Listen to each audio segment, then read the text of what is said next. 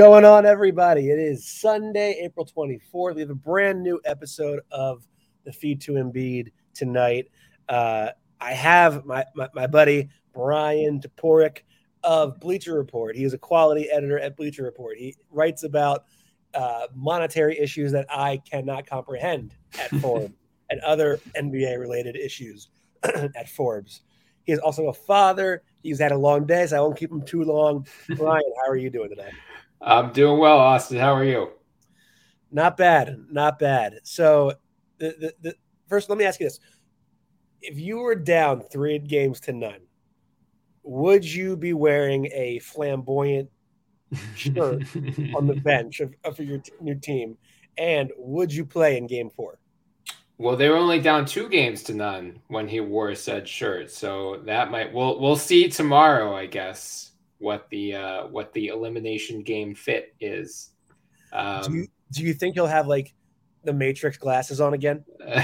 definitely. I mean, he, he. I think those are like. Remember Big Daddy? Am I dating myself right now? But like the invisibility glasses. I think that's what Ben Simmons is going for.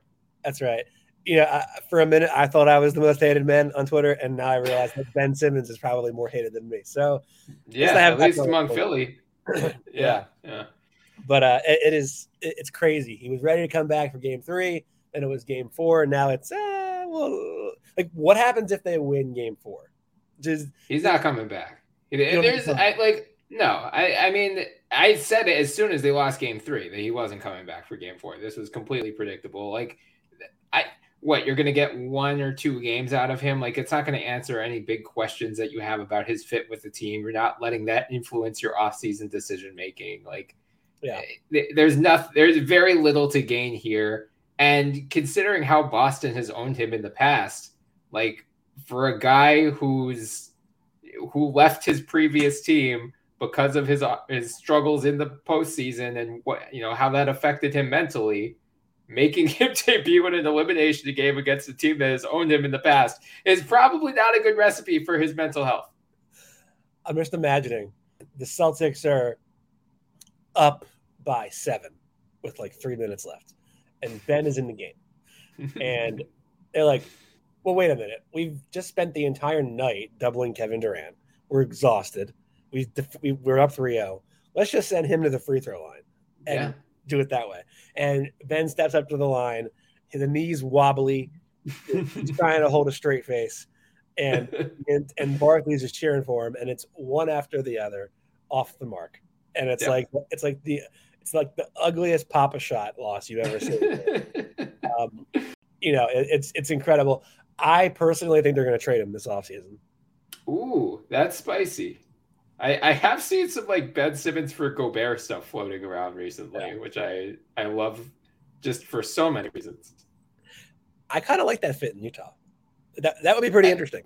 Like it, you could argue it makes sense for both, especially if the if the Nets don't want to re-sign Claxton or Claxton gets priced out there. Like they, they would need a center at that point. Drummond has said, you know, they, are not able to afford me this summer, so yeah. you could make yeah, a convincing funny. case. But like that is funny because like Drummond was like, "I'm at I'm out of here" before like they yeah. even got the playoffs. He's like, "I'm out." I mean, if you spent any amount of time around Kyrie Irving, would you not have the exact same reaction? I probably would. I probably would. I, I, I love I love the, the quotes coming out. If you want to see someone who's just like completely unself aware, it is oh absolutely God. incredible.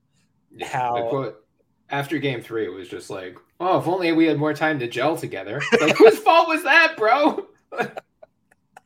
and it makes you wonder, like, how liked or disliked was he at Duke? He must have been hated. Everyone yeah. must have hated him. Um, but it's not a Nets podcast. This is a Sixers podcast. But I wanted to get some digs out of the way early. Yeah. Speaking of, of digs, uh, Nikola Jokic off the floor in crunch time tonight. That was they had to, they had to take a timeout to get him back on the floor on offense because they subbed him out on defense. That is unbelievable. I mean, uh, their scheme of switching him onto Steph Curry was certainly a choice. Yes. Not a good one, but it was a choice. That's right. That's right. That said, yeah. you know, all slander aside, 37, 8, and 6 to stave off elimination yeah. on 14 and 21. He was, outstanding, like incredible. Um, but anyway, Sixers Raptors. It, the Sixers lose game four. Game five is tomorrow night in Philly. Um, first thing is first. Joel Embiid, they say, has, well, an MRI says he has a, a torn ligament in his right hand. Doc did this thing today where he was like, he was like, yeah, confirmed what we thought it would. and then we're like, right. we're like, okay, so, so, so like torn ligament. He's like, oh, I'm not going to say that. And we're like, everyone else already said it. You can say it. Okay. He's like, yeah, yeah. You know, um, so he didn't, Doc didn't want to confirm it. Um, didn't want to like confirm exactly what the injury was, but more or less, Joel Embiid has a torn ligament in his right thumb. Mm-hmm. Joel insists that it does not affect his shooting, but rather just his free throw um, and his passing and his rebounding. Um, what of what of that do you buy? I know that you're not a doctor. I know that Doc isn't a doctor. I do know that you're married to someone who, in the medical field, so yes. maybe she can provide cutting edge insight into can, in, in, into what Joel is going through. Maybe she's seen the MRI. I don't know. Uh, she has not. I've, I've been trying to get them to leak it to her just so I know what he's dealing with. But no, uh, where I think we're all flying blind here. We don't know exactly which ligament. I, my guess would be the UCL. And, you know, by all accounts from the medical people that I've read who've written about this, they say like they're really isn't a huge risk in terms of it worsening or of him like, you know, furthering the injury and needing surgery right away. It's really just a matter of pain tolerance for him. Um, I'm sure it is affecting all of the things he said. I'm sure it's more difficult to grip a basketball when you have a torn ligament in your thumb. Uh, that said, I mean, he's, you know, so, at some point during game three is when he suffered that injury. And he was miserable in the first half of game three, but then was absolutely dominant in the second half, hits the game winner in overtime. So, you know, like eh, he has proven that he's able to play and play well with the injury. You know, it's a question of like if someone slaps him in the hand early in the game, does he aggravate it in terms of like, you know, his threshold for pain? Like it might just hurt a lot if someone slaps oh, yeah. down on it. And he unfortunately is the type of player who is going to be drawing a ton of contact and trying to grab a bunch of rebounds, contested, like right in the thick of it. So, you know, I, I it certainly doesn't help their case to you know win a title this year. But I don't think it's like we need to go into Game Five thinking, "Oh God, this could be the last time we see Joel Embiid play this postseason." Yeah, and I don't think that they were going to win the title this year anyway. So yeah, uh, right. So, um, I, I keep I, I keep harkening back to like I, I think about what does this feel like times where I've played any kind of sport and I get slapped on the hand on a, on a finger to be exact, and it hits on the bone, and for like three or four seconds, you're like ah, and it's a burning feeling right on that bone, pulsates for like a minute, and then it goes away, and you're like, you're like all right, that every time that thing gets hit or gets bent awkwardly or whatever, it goes down, whatever, there is gonna, I'm assuming there's gonna be like a pulsing of just the blood rush to that part of his thumb, and it's just gonna hurt like hell. Um, he got to play through it. That's the bottom line. I think there was probably some adrenaline in that game three that allowed him to make like an absurd shimmy shake base, uh, you know, the free throw line fading in the jumper and then the, the, three at the buzzer to win the game. Mm-hmm. Um, but you got to get through the series. Um, you know, maybe cortisone is something they can look at. I don't know if that's even. I, was, I would assume that's allowed in the NBA. I don't know. That's one of the drugs that they're against. I think that should be, probably be fine. Um, I don't know how much you can even bandage it where it's just like this doesn't do anything for us. Mm-hmm. You know, um, I think what it comes down to is everyone has injuries at this point, or everyone has is fighting something, and it's just who wh- who is going to be the team that can mentally separate themselves from being injured the most, and it becomes a matter of like, are the Sixers mentally tough enough to separate themselves from that. And there, there's certain injuries where you just can't do it. Like you just can't. Right. There are some like with like a torn ligament in your shooting thumb, where you can, you know, you can mentally put that pain to the side and say, "I've got to do this," and that's yeah. what Joel has to do throughout the rest of this series. Uh, speaking of this series, so they they, they, they go up 3-0. Uh, need to spotlight Tobias Harris, who has yes. been absolutely nothing short of sensational uh, yeah. through three games in this series. Defensively, uh, it's been otherworldly. Like out, out of nowhere, I, I I thought he could be a net neutral, verging on net positive defender. I didn't think he could be what he's doing right now. Yeah. Yeah. I mean, you know, you figure going into the series, the key, one of the big keys is how do we stop Pascal Siakam one on one? And you think, okay, Embiid is probably the best answer, and he's certainly gotten his time on Siakam, but Tobias has really held his own one on one against Siakam, and that's really opened up the floor for other guys to, you know, not have to double team him or, you know, I know he Tobias got into foul trouble in game four, but like he wasn't getting baited for most of this series as well. I don't have the specific matchup numbers in front of me, but I know Siakam was not shooting at a high percentage against yeah. Tobias one on one. And the other thing, I mean, you pulled down almost 10 rebounds per game. And a lot of these have been contested. Like this is one of the things that drove me up a wall with Tobias, especially this season.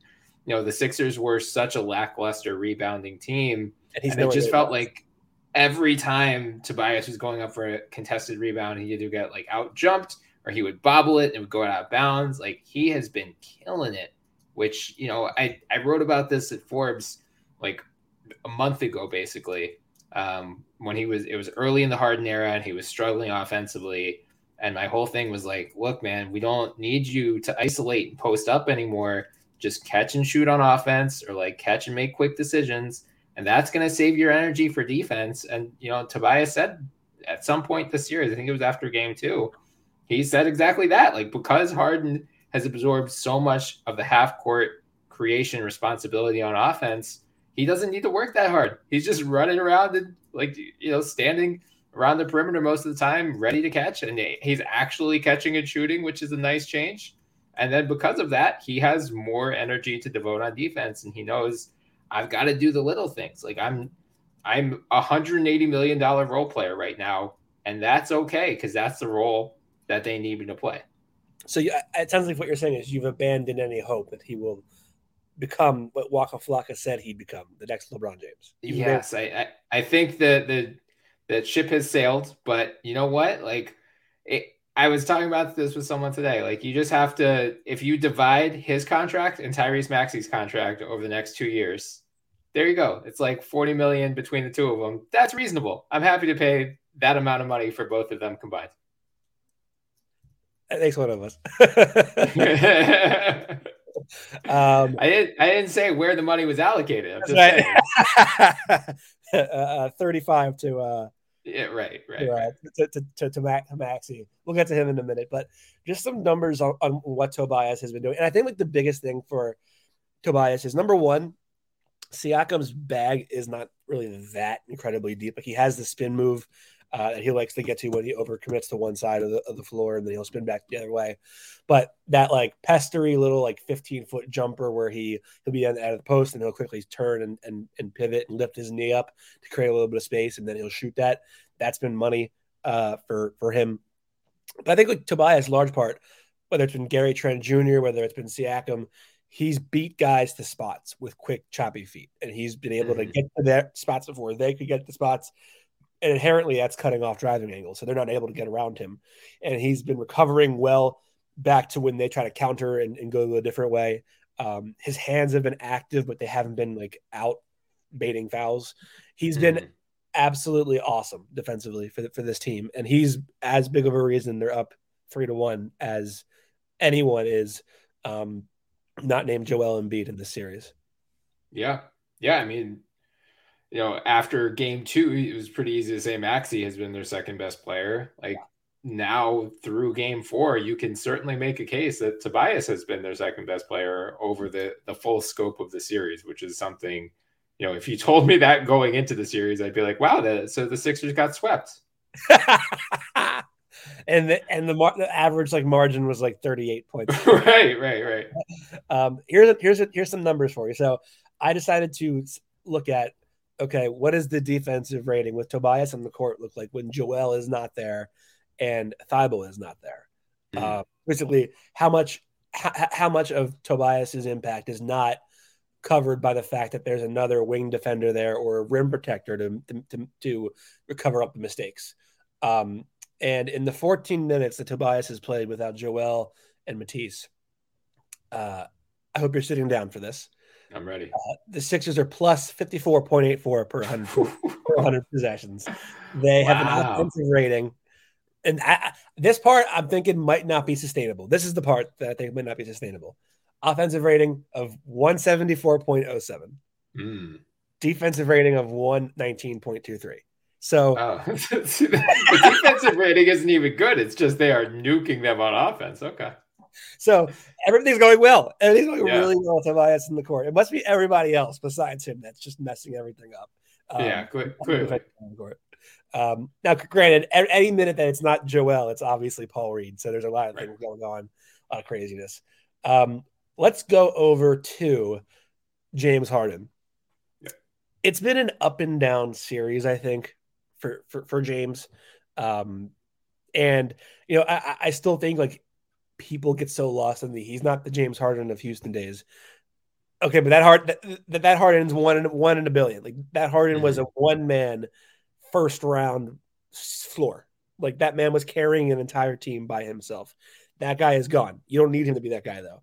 So if he mm-hmm. can be James Harden that gets you 20, 22, 24 and, you know, 12 and makes really good decisions in crunch time. Um, and gets the ball up the court and sees plays that no one else on the team can see. There's inherently a lot of value in that, regardless if he's not pumping the box score figures. Yeah, I mean, he absolutely destroyed the Raptors in the first two games as a passer. You could question the, the, Raptors' defensive scheme against him in those first two games, and I certainly would. And they've made their adjustments correctly so in games three and four uh, you know, they're more willing to let him try to beat them as a scorer because, you know, that the, the burst sometimes is there, but like more often than not, he's still struggling to beat guys off the dribble. So the last thing you want to do is send two guys at him and leave someone wide open because he's got the vision that he's going to see that guy. And, you know, more often than not, if he's kicking it out to Tyrese, Tobias, Danny Green, Georges Niang, those guys are probably going to knock down those shots more often than not. So, you know, I, I think the Raptors are smart to be prioritizing like, okay, let's just stick to our guy. And, you know, if Harden beats us, let's let's just see. Let's see if it's one of those nights where he's got it. He's got a lot of bursts. He can get to the rim. He can draw free throws. If that's the case, maybe we change midstream. But for now, like the last thing we want to do is give up a ton of wide open threes, which we did in those first two games. So, but then again, you're right. Like, you know, in game four, when Embiid didn't have it in the first half and Harden did try to carry the team on his back more than he had in the first few games, like that's when you need the Harden of old on nights where Embiid is struggling. But more often than not, Embiid's going to be going, or Maxey's going to be going, or Tobias is going to have a good stretch for a quarter or so. So you're right. You don't need, you know, 30 points per game from James Harden for him to have a positive impact on this team. Yeah. And, and, and I think like everyone made a big deal out of Harden's finishing at the rim. He's generally been pretty good at the rim the, the, series. I mean, mm-hmm. I, I will, I think his rim numbers are probably a little bit deflated by the fact that he doesn't get it doesn't always get a whistle. Like there's a lot of contact on him that isn't called because he gets to the rim so much because he of his reputation as a foul grifter. Uh, you know, because he's slowed down a little bit, it's it makes the contact look a little less egregious. When he has beaten guys off the dribble and really put defenses like in, in a position where they have to cater to him, he's gotten contact at the rim. Um, and he's had some really nice finishes this series. So I think that was probably a little bit overblown. The thing that has been most encouraging to me. Like Fred VanVleet is undersized as undersized as he is, is still a really good defender in that he has a low center of gravity. He can get mm-hmm. under he can get under you and really bother you and make it hard for you to dribble. Um, and they've had no problem like going the guard guard pick and roll yeah. with Maxey or whomever and, ha- and getting the switch for Harden and then Harden going to work. And he's beaten guys off the dribble throughout the series. There's been some times when he hasn't, um, and he's made quick decisions to kick to shooters instead. I think by and large, Harden has done a really good job of, of identifying opportunities to go and going and then asserting himself. Like in game three, when they were down 17 or when, you know, Joel was on the bench, Harden got to the rim at will, like a, like a, like a bunch of times. And he, you know, he didn't shoot the ball. You know, he, his, his three point shooting hasn't quite hit yet. Um, and it was a little bit better in, in, in game four. Um, but still, like, I, I think overall he's he is to this team and can be to this team in the future if he decides to take his body seriously and not party at Delilah's till 3 a.m. Um, can be to this team what Chris Paul is to the Suns. Yeah. Yeah, exactly. I mean, that's that is the hope moving yeah. forward. And you know, you can question is that worth 270 million dollars? And we'll find out this summer. Like there's, you know, hopefully they can talk him down and like get him on slightly less than a max and you know, use the hey, Tyrese is coming up for a new deal soon. And if you know you want to keep Matisse around, like it's gonna get expensive. We're gonna price get someone's gonna get priced out at some point. So if you can appeal to him that way and you can get him down a little under that 270 number, great. But yeah, I mean, I, I'm I think his playmaking alone, like their offense is night and day compared to where it was before the Harden trade. And yeah. you know, it that is a large credit to him. It's n- like there's no coincidence that Tyrese Maxey has been as efficient, as effective as he is playing next to Harden. And Tobias Harris has finally been unlocked in, you know, probably the best month long stretch that he's had as a Sixer.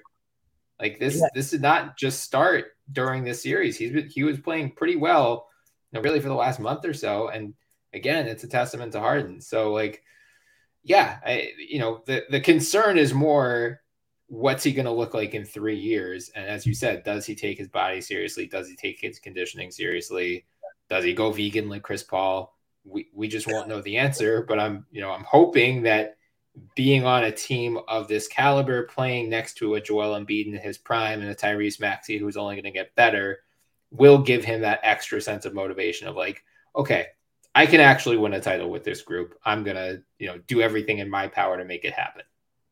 So fast forward two years from now, and there's a the Sixers social team puts a picture up of Tyrese carrying a big box on the two big boxes in the plane, and everyone's like, "What is it? What, what's in those boxes?" And he's like, "Oh, this is 200 wings. 50, 50, of, 50 of them are burned. They're for, those are for Joel. Sure. The one other 150 are covered in, in, in barbecue sauce, and those are for Jim. Yeah, right. And we thought he would be vegan. No, he didn't go vegan. He lied. so, it's, it's, it's, it's, it's gonna be it's it's gonna be a franchise defining of at least for this era a, mm-hmm. a franchise defining decision what they do with the contract. I think ultimately he'll be back, of course, because I think like yeah. I, I, think he likes it here. I mean, the picture uh, last night of Joel, you know, putting his arms around both Tyrese and James, and James grabbing him on on on, on the knee. It is going to be uh, something that it could be it could age very terribly, um, and I think you have to hope that Harden can age a little bit more gracefully than what it appears he he has. And we could all be like completely uh, un, just like overrating how you know bad he looks or how concerned you know the Sixers should be. Like maybe he spends a, a, summer with Simon Rice and he comes back looks like he's 27 again and then everything's saved, everything's great again. Who knows? In which case, yeah, Simon, in which case Simon Rice gets the extension, not James. Um, I mean, Nate Jones of Good One Sports has been hammering that point lately on Twitter. Like hamstring injuries linger and you know chris paul had one that lingered for more than a year as well and everyone thought he was cooked and everyone had these same discussions like oh my god chris paul on a four-year max deal what a it's going to be one of the worst contracts in the nba and i mean they, you know at his last stop daryl morey traded chris paul plus multiple draft picks for russell westbrook and everyone thought the rockets got the best end of that deal which in retrospect is comical because chris paul has been fantastic and you know is spearheading a potential championship team. Um, so yeah, if if this full off season, you know, that would be the one silver lining, I guess, to the Sixers getting knocked out earlier in the playoffs is like in theory, that's more time for James to get right ahead of next season. We're just gonna see an Instagram post of like James and Simon Rice and like uh Indonesia, and they're gonna be like like some sort of like like meditation, and yeah, and Simon's gonna be like, "We fixed him. His hamstring is great." goes back and he's like the MVP of the league. It's gonna be it's, it's gonna be exactly how I drew drew it up right there. Um, I I hope so. I certainly hope so. Now, do you think he's gonna pick up the opt in? It I it honestly doesn't matter all that much. Like, I mean, I guess we'll see how they structure the deal and if they go much below the full 270, but it's like it, it's a matter of a couple hundred thousand dollars whether he goes. Actually, I mean, I guess I haven't run the numbers. We'll see what the cap uh, comes in at because it, it got bumped up to 122 was the latest projection. So if uh, no, I guess it's not going to matter though because his salary is above anyway. So no, it's like I think three hundred thousand dollars is the difference between if he if he does picks up the option, does a four year extension, he earns slightly more money. But if he just becomes a free agent, um, yeah, it's like 300,000 less. No team has enough salary cap, cap space to sign him outright this summer. No, at the size of his salary, no team is a real threat to pull off a sign and trade for him. And then even if they did, he would only get a four year deal instead of five. So like there's he has no leverage in terms of oh well you know if you don't give me the full five year max i'm going to leave and sign with detroit. It's like all right cool. Have, have fun. like, we don't believe you to win um, yeah. It's funny. I mean do you ever just like forget to pick up your 47 million dollar option? Do you ever just forget to do that? Like sometimes I'll pick the mail or I'll forget to take trash out but i have never once forgotten to pick up my $40 million option. Granted, I've never gotten the opportunity to pick up a $40 million option. I was going to say, yeah, like give me that chance and I'll, I'll give you the answer after that. Dropping everything to sign that. that sign yeah. That, fax yeah. that into the league office. Um, so Fred Van VanVleet goes down in, in, in, in game four. Um, and he, he does the thing where he tears the jersey. I got to say, that's an incredibly risky move on national TV because what if you fail? What if the jersey? then you have a worse problem because then you look, you look weak. Yeah, that's a bold move by him. Yeah, and uh, you know well, he's questionable for Game Five, so we'll see. But to me, that was like okay, Scottie Barnes is playing pretty well, but like probably on one leg. Mm-hmm. VanVleet just tore his jersey off. There's no more jerseys left in the arena and you know he's out of the game forever with with with with with with with, with the hip flexor. Mm-hmm. Is it a bad omen to you that they don't win that game? I mean, it's disappointing in the sense that they could have really used some rest to like spare Joel Embiid any wear and tear with that thumb injury, especially knowing that you know Atlanta wound up winning that game and pushing that series to five. Although it looks like it's probably going to be over in five, so they're not they're not going to buy themselves a ton of rest anymore. But no, I mean, like we saw today with the Nuggets too. It's really hard to completely sweep a team. And when you get up 3 0, it's easy to let go of the rope a little bit. I think we saw that in game four, especially, you know, 2 p.m. tip. They got frustrated by the officiating as Joel Embiid's golf clap at the end of the game suggested. So, you know, there were a lot of things going against them. Um, like, I'm not panicked. I don't like I, you know, I'm not gonna say the Sixers are gonna be the first team in NBA history to blow a 3-0 lead in the series. I think it very likely is over tomorrow night.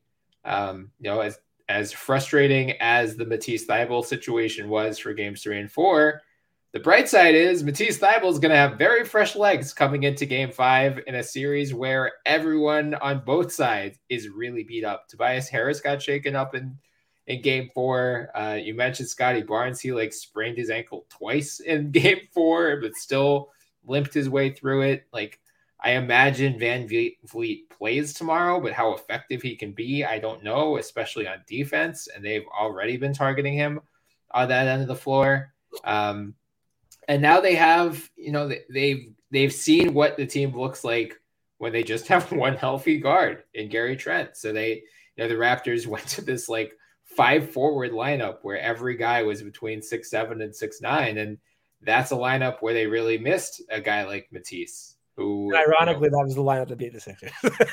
right, right. But I, you know, I mean, that's a ton of size, and it, it, like you're not going to have as much ball movement in that group. So it's you know, Pascal Siakam was just individually destroying. Um, especially George Niang has struggled a lot defensively in the series. So having Matisse in there as just one other option to throw out when you know Danny was cold in game four, George was getting crushed on D. Like it when Tobias got in foul trouble, they're like, uh oh, I guess I guess we're going back to Danny, even though he can't hit a shot right now. So like I, it's it's disappointing, it's frustrating, but it's you know it's the playoffs. It's really hard to sweep a team, and if you told like go back a week when you know everyone was thinking like oh this thing's going to at least six and like a lot of people myself included picked the raptors to win this series yeah. Yeah. you told me after four games they'd be going home th- up 3-1 with a chance to close out in five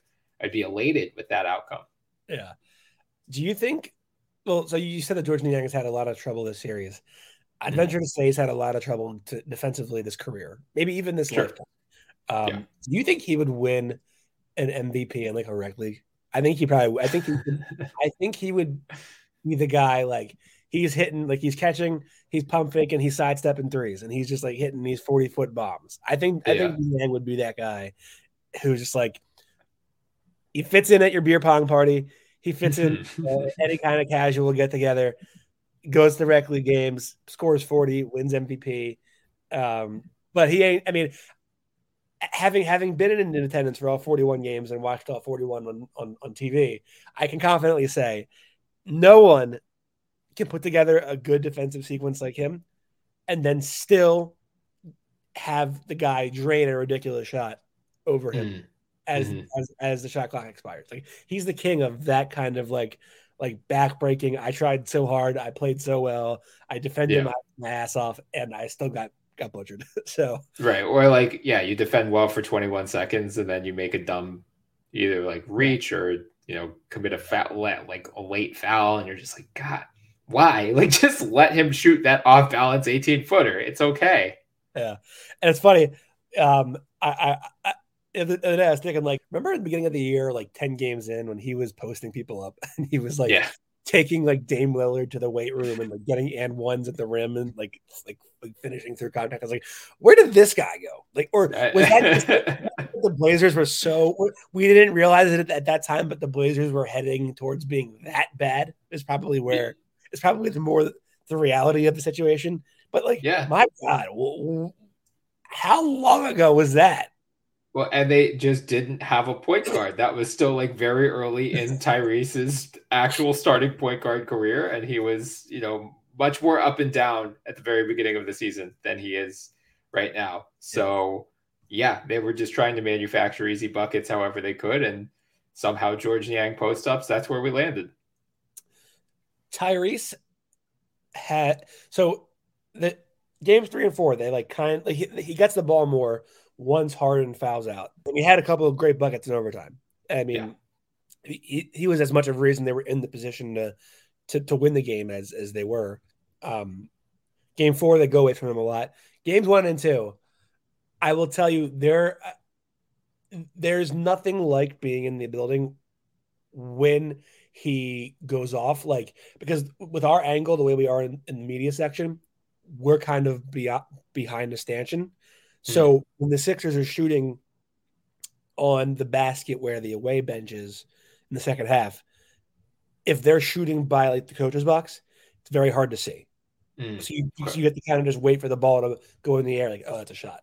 Yeah. uh, when Tyrese in game one gets the ball back from Shake and just says, I'm going to let this catch, I'm just going to catch and go in this. And we're like, like he had already taken the game over pretty much.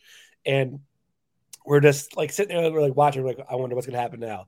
And all of a sudden, you see Tyrese, like you, see the ball go up, we're like, like no, he didn't do that, mm. and, and the entire building explodes, and the and and and, and the the the floor under your feet are, are, is just is shaking. Like you're like, is this an earthquake? Did this kid this kid have that kind of Greek god power where he can make a shot and there's an earthquake that ensues because of it? I mean, he is electric in every facet yeah. of, of, of, the game.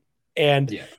it made and that's why it made such little sense to me yesterday when they went away from him. Like they didn't do much to get to like he was more so of the third guy who was a role player than he was the th- the third head of the beast. And it was a lot of catching and shooting or I'm going to catch an attack, close out, and get in, in, in touch the paint and kick or whatever. But I think they need to get back to where he is another ball handler and the mm-hmm. offense is running through him because no one can stay in front of him. And yeah. he's either going to hit a three or he's going to get right to the basket or he's so strong now that he's powering through contact. Yeah. I mean, I will say it seems like the Raptors have been switching Siakam and OG onto him more in games three and four. And I think that's a smart adjustment. Like, you're right. No one's going to no one has the speed to keep up with him, but they have the size to at least prevent him from using that speed as effectively as he did in games one and two. Uh, again, like a lot comes down to VanVleet in game five. If he's on the floor, you know, he was already dealing with a knee injury, and I think it was his right knee, if memory serves correctly. Now he's got a left hip injury. So, like, I would guess he is not going to be moving laterally very well on defense. So, yeah, I think he's going to be, you know, he's going to have a big red target on his back, and they're going to run a lot of Maxey Harden pick and rolls as well. They should. That has been a really effective play for them throughout the series.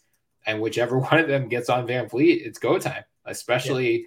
like, I can't imagine the Raptors are going to put VanVleet in that action. Like, I would guess, if anything, maybe they put him on Danny Green just to, you know, like dare to yeah, like you're gonna chase him around, sure, but you like of the five choices in the Sixer starting lineup, give Danny Green a somewhat contested to even open three pointer is probably your best bet just because the other four is so dangerous.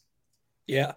And we uh all season, well, I don't say I don't say we, but common theme all season was like writers, myself included, being like, is Tyrese taking enough risk as a passer? Because he's mm-hmm. not mm-hmm. turning the ball over at all. And he's just making a simple same side of the court reads, not really making long out of the roll cross court BBs to a shooter on the weak side corner. Um, and I, I haven't seen a ton of that. I don't think enough that I, is registered in my mind that he's doing it. But in this in this series, he has twice had at least six assists. He had 11 points, six rebounds, six assists in game four. He had 23 points, nine rebounds, eight assists in game two. So that's first of all, that's almost triple double. Like, the, yeah, I, I, he he's chosen to blossom a little bit, ever so slightly, as a passer, only in just the the the, the, the most critical environment he could have all season. So the kid is fearless. Um, and if he grow the rate that he's growing, he might be just the greatest player of all time by the end of the I, at this trajectory. Yeah, I, I think he will probably plateau at some point before that. But you know, the the Sixers and Daryl have said like he's already defied our expectations twice now, and it's. It, I mean, I, I'm sure everyone listening saw the Tim Bontemps story yesterday with like some of the the uh, stats they pulled out in there are just outrageous. Like it, it just defies all belief. I like I remember on draft night last year, you know, Daryl was talking about like, yeah, well, we know he didn't shoot well at Kentucky, but he had a he had a better track record, and we're gonna like in high school and on the you know the AAU circuit or whatever, and we're gonna like buy into that. We think that Kentucky shooting was a bit fluky, but like there's no way they thought he was gonna be a 43% shooter when he's doing like sidestep and step back threes in his second season. There's just absolutely no way. Uh, and like the, you know, the Raptors learned the hard way just how like you can sell out to stop Joel Embiid and to, and James Harden, but if Tyrese Maxey is able to do that, like it's just there are too many holes to plug. Yeah, I think they were like, you know, if he can make like thirty three percent by year two, like we'll we'll we'll, we'll be we'll be cool with that. Yeah, he's like, he's like, now I'm gonna like take these thirty five footers and sidestep over Tyler Herro and like single handedly win games for this team without Embiid playing. Like I'm I'm cool with that. You guys have your projections. I, I'm I'm just gonna go up. I'm, I'm just going to increase my percentage by 13% in year two. right. Okay. That, that works. Yeah. Um, G. So, so it sounds, so I, I don't, I'm, I guess having watched the Sixers for so many years now, mm-hmm. it's, it, this is more telling of my past experience with the Sixers than anything else. But sounds like you don't think they're going to be the first team to blow a 3-0 lead and lose. I hope not. I don't think any of us are going to be on Twitter for a while if they are. And, you know, never say never with Doc Rivers, but I also like Doc has not done a bad job in this series. I mean, yeah, yeah, like Game Three, especially calling that timeout. Pro- like that is probably the difference between them going back to Philly tied 2 2 and actually in like, uh oh, yeah. uh, versus, you know, going up 3 0 in the series and feeling pretty good. So um, I did see the quote of his yesterday that was getting aggregated where he was talking about like, you know, everyone's so banged up, it's just going to be Nick Nurse and me going one on one by the end of the series. And people were thinking it was like him talking about their coaching prowess. like no, he he lit, he meant physically. He thought literally he would be playing against Nick Nurse, and as a former NBA player, he probably has the leg up in there. Um, yeah, I mean, I think the VanVleet injury and Scottie like if Scottie comes back and is somehow fully healthy, I just can't imagine that's going to be the case because you know you're already dealing with an injury, then you injure the ankle on top of that. Like I, I, I just think he's gonna be hobbled at to some extent. If Embiid can, you know, resemble even 80% of his usual self, you have the home crowd tomorrow.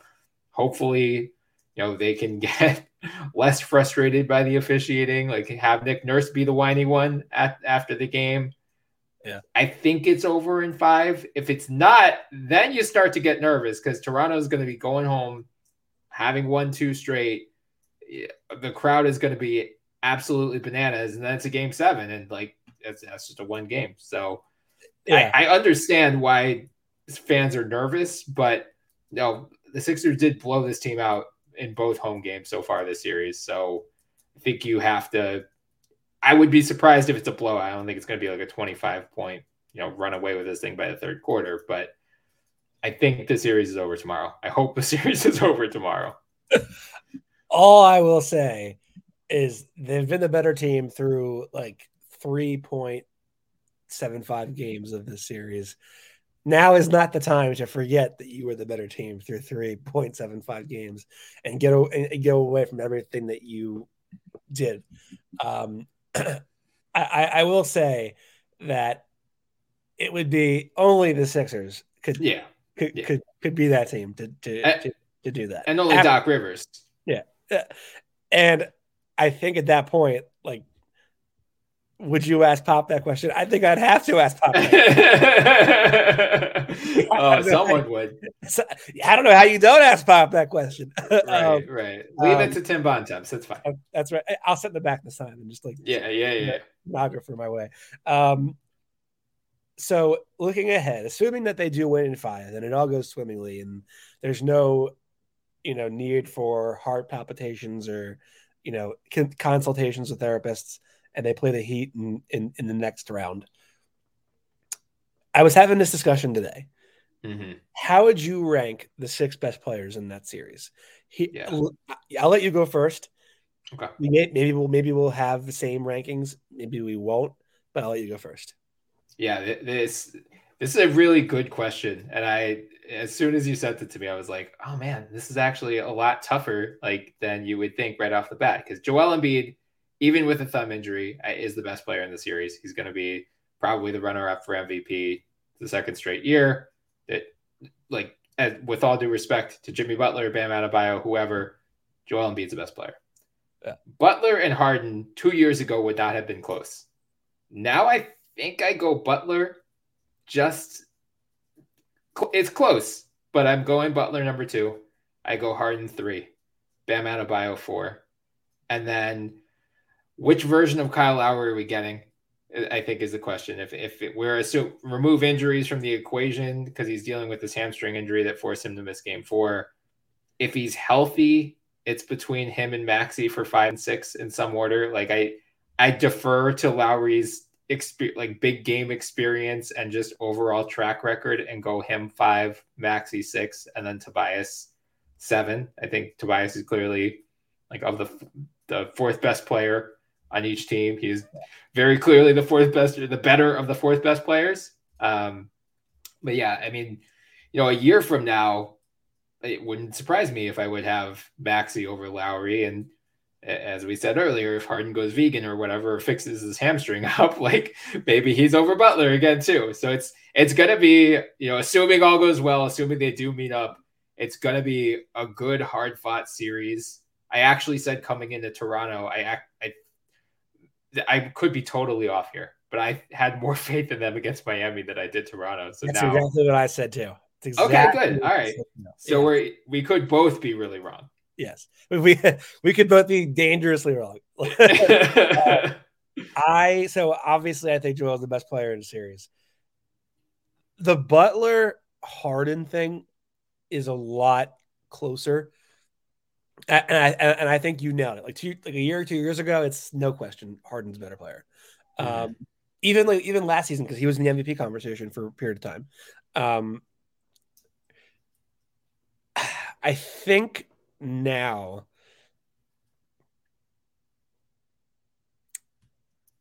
I'm going Butler by like a hair, like a, an eyelash hair. Like, mm-hmm. I think Harden's a much better passer, way more intuitive and capable scorer across three levels. But I think when push comes to shove, the Butler can do like can fill up the box score, obviously, mm-hmm. and he's like a very intuitive help defender and can just kill you in the passing lanes. I think in that sense, I give him the edge. Um, and then Harden's right behind him, obviously. Then you have. So this is where I get a little crazy. Oh, oh, uh oh. Are we sure? I think there's no question that Maxey's better than, but, but no, no question in my mind. Max is better than Lowry. There's no question mm. that point. I think right now Lowry's like a very average player, maybe maybe above average, but like not the player he was two three years ago. Obviously, yeah, yeah, yeah, yeah. Maxey, I think blows him out of the water. Is are we sure that oh, Maxey is oh, not boy. better than Bam Adebayo? right now, offensively, I think Maxey's way better than Bam. Sure. And I think defensively, Bam is way better than Maxey. The question is, the question is, is, is, this the Jokic MV, uh, Embiid MVP discussion all over again? I hope not. but, but I, I, because like every like I'll be listening to a podcast and I'll I'll be like I'll have like I'll have my own thoughts independently. Like these are the thoughts that I have in the shower, like when I'm falling asleep. I'm like, nah, these are crazy. Like don't like you're being an idiot. Then I'll hear Zach Lowe or someone else say that. I'm like, I wasn't nuts. I was right the whole time. So I don't like like maybe I'm overthinking it. I'm not sure that Maxey is not a better offensive player than Bam is defensive player. I mean, Bam was in like actual defensive player of the year conversation this year. I, okay. I, I think you might be. Uh, so we'll it's like it. it will be closer in a year. I think so, like okay if, as Maxey continues to develop. Like I'm super high on the kid as well, but I don't think he's quite there yet. I think really the only thing he's better than Bam at right now is scoring. Bam's a better rebounder. They're even better if not better name. Like Bam is a Bam is a sure. way cooler name than Tyrese. Right, what? right. Like I mean, even or Bam is a better passer, but like Maxey doesn't have a huge advantage in that. And if whatever, like I don't care which way you go in that department. Bam's, I mean, he is the reason Miami's defense is as dominant as it is. Um, you know, I like Maxey is a great individual player, but I I just think because Bam has such a wide ranging impact on Miami. Whereas, like, you could remove Maxey from the Sixers and they would still be pretty good. If you remove Bam from the Heat, they're a fringe playoff team, probably. Yeah, fair enough. Okay. So we'll give Bam the edge. So that means I would have Joel Jimmy by a thread. I forget the James Harden. James Harden. um, uh, Bam, Maxey. You know, I gotta tell you, I'm really not high on Tyler Herro. I don't get it. Like, like, yeah, like, like, if he, I think he's their best shot creator, mm-hmm.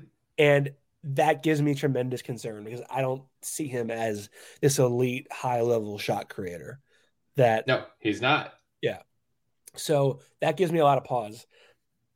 I'm probably gonna go with Tobias after Lowry over over Herro, and then from there, I think Miami has better depth, so they would mm-hmm. the edge in the series. But I I think that series probably goes seven. Yeah, it feels. I was like trying to think through who matches up with who, like if we're just. I mean, there's going to be switching throughout, but like end zone, a lot of zone. Yeah, oh, ton of zone for both teams probably. Um, Danny Green sneakily becomes the guy that wins the series for the Sixers. With just he's going to set his own. He's going to break his own record for threes made in the playoff series.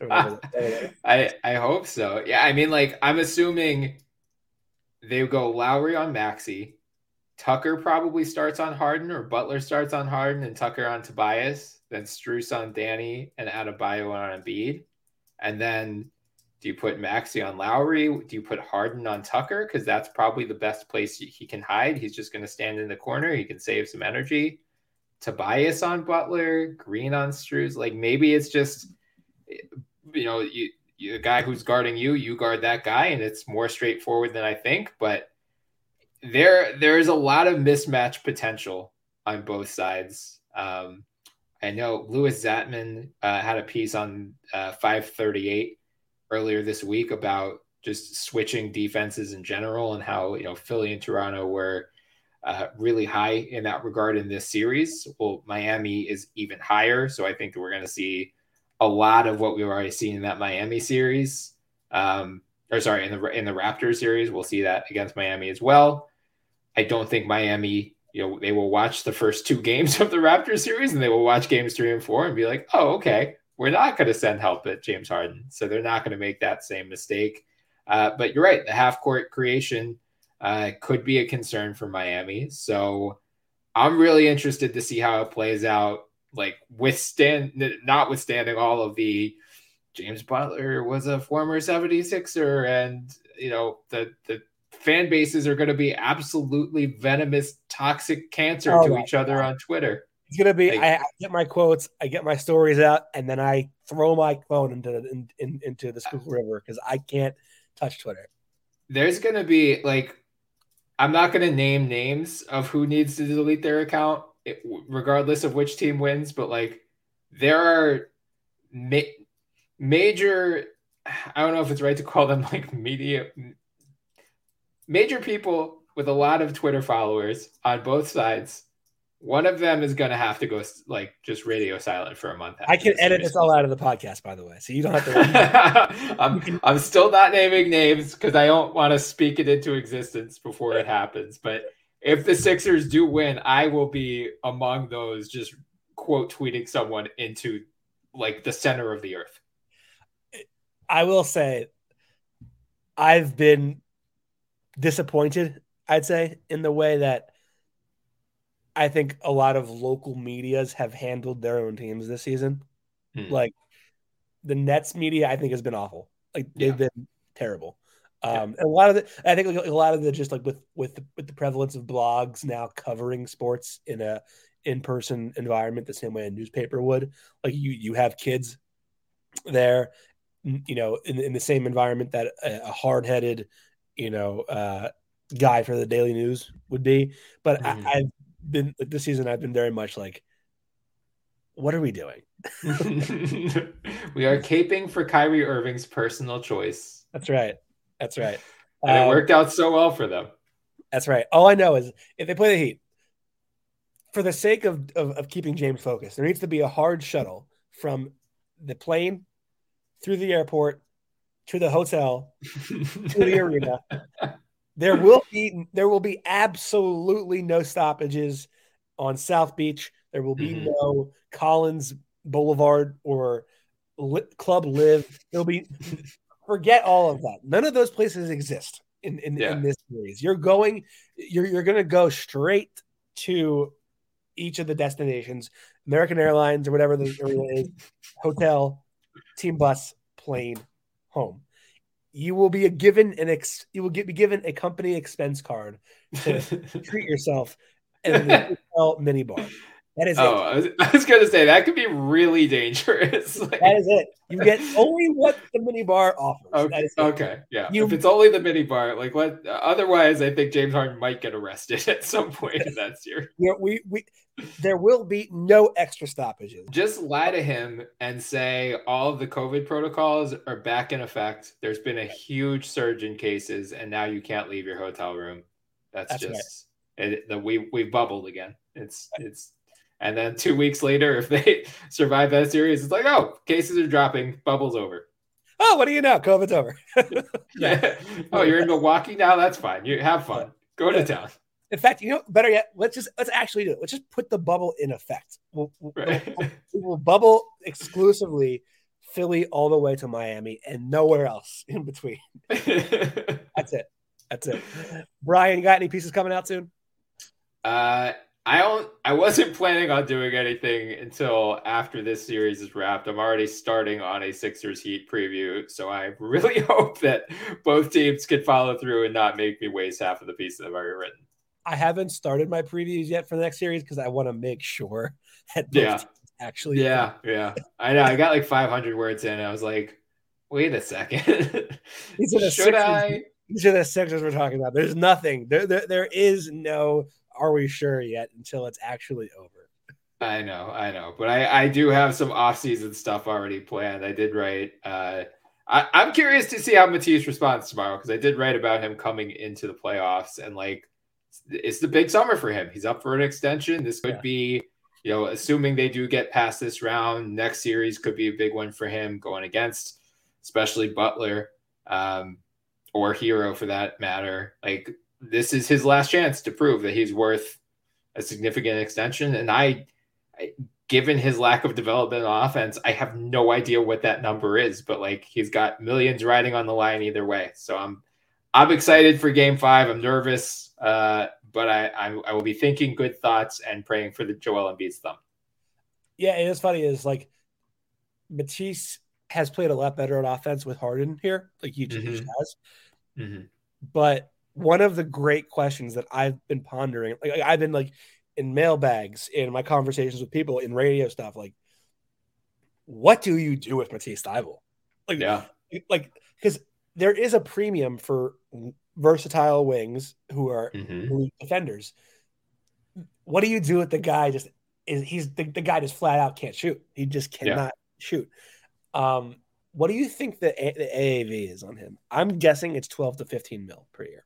uh, I was gonna probably probably in that range. I mean, like a couple years ago, I, I would have said like ten to twelve, but the cap is going to go up significantly in the middle of the decade. So I think you know agents know that already, and they're going to be pricing that in. Um, but yeah, I mean, it, it's almost like you can't help but wonder if because of this whole vaccination thing, and they don't want to like change starting lineups midstream throughout the series, like did Matisse force them into their best starting five? I was thinking that too. Yeah.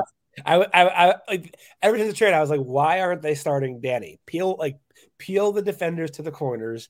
Go, Yeah. go you know, go four out, one in. Have him being run middle pick and rolls, spread the floor. You know, and and and they went with Thybulle. And as soon as the starting lineup came out of the game, the Sixers were toast. Every, like, Yeah. all the games that they lost. Um, but I would be very cautious about paying him. Like Yeah. that's gonna be a that that's gonna be a decision where you have multiple meetings amongst ownership, Daryl, Elton. If Doc's still here, Doc like that is not an easy decision to make at all with what to do with his contract.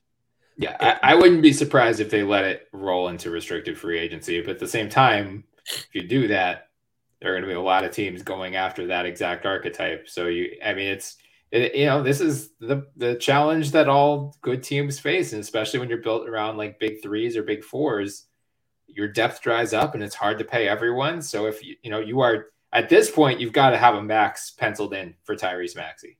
Like if he continues on this trajectory, he is going to get a max contract next yeah. summer. Um, and you know his will his will start when Tobias's end. But if you want to keep Tobias at a much smaller deal, presumably on, on the next round, or maybe you don't, but then you've got another gap to fill. So like it's it's going to be a very interesting juggling act for Daryl Morey over these next couple seasons. Yeah, I just thinking like remember remember three years ago when Tyree when when Thybulle was shooting forty seven percent from three. Uh, those year, days. and he made like he made five in one game, and everyone was like, "Oh my god, they found him! They found yeah. they, found, they found the guy." But uh, it's funny you say like about, about, the Tobias contract. He signs for like eight million a year. He's like, "Well, everyone's way nicer to me now." Yeah. what, happened? We, we, yes, that is correct. That is exactly what would happen. All right, Bryan, I've kept you over an hour. Thanks so much for popping on tonight. Of course, anytime, man. Be stepping back and stroking two. Bogdanovich thinking about a three. There it is. Yes! See it again. No double team helping. Be takes it right to the rack.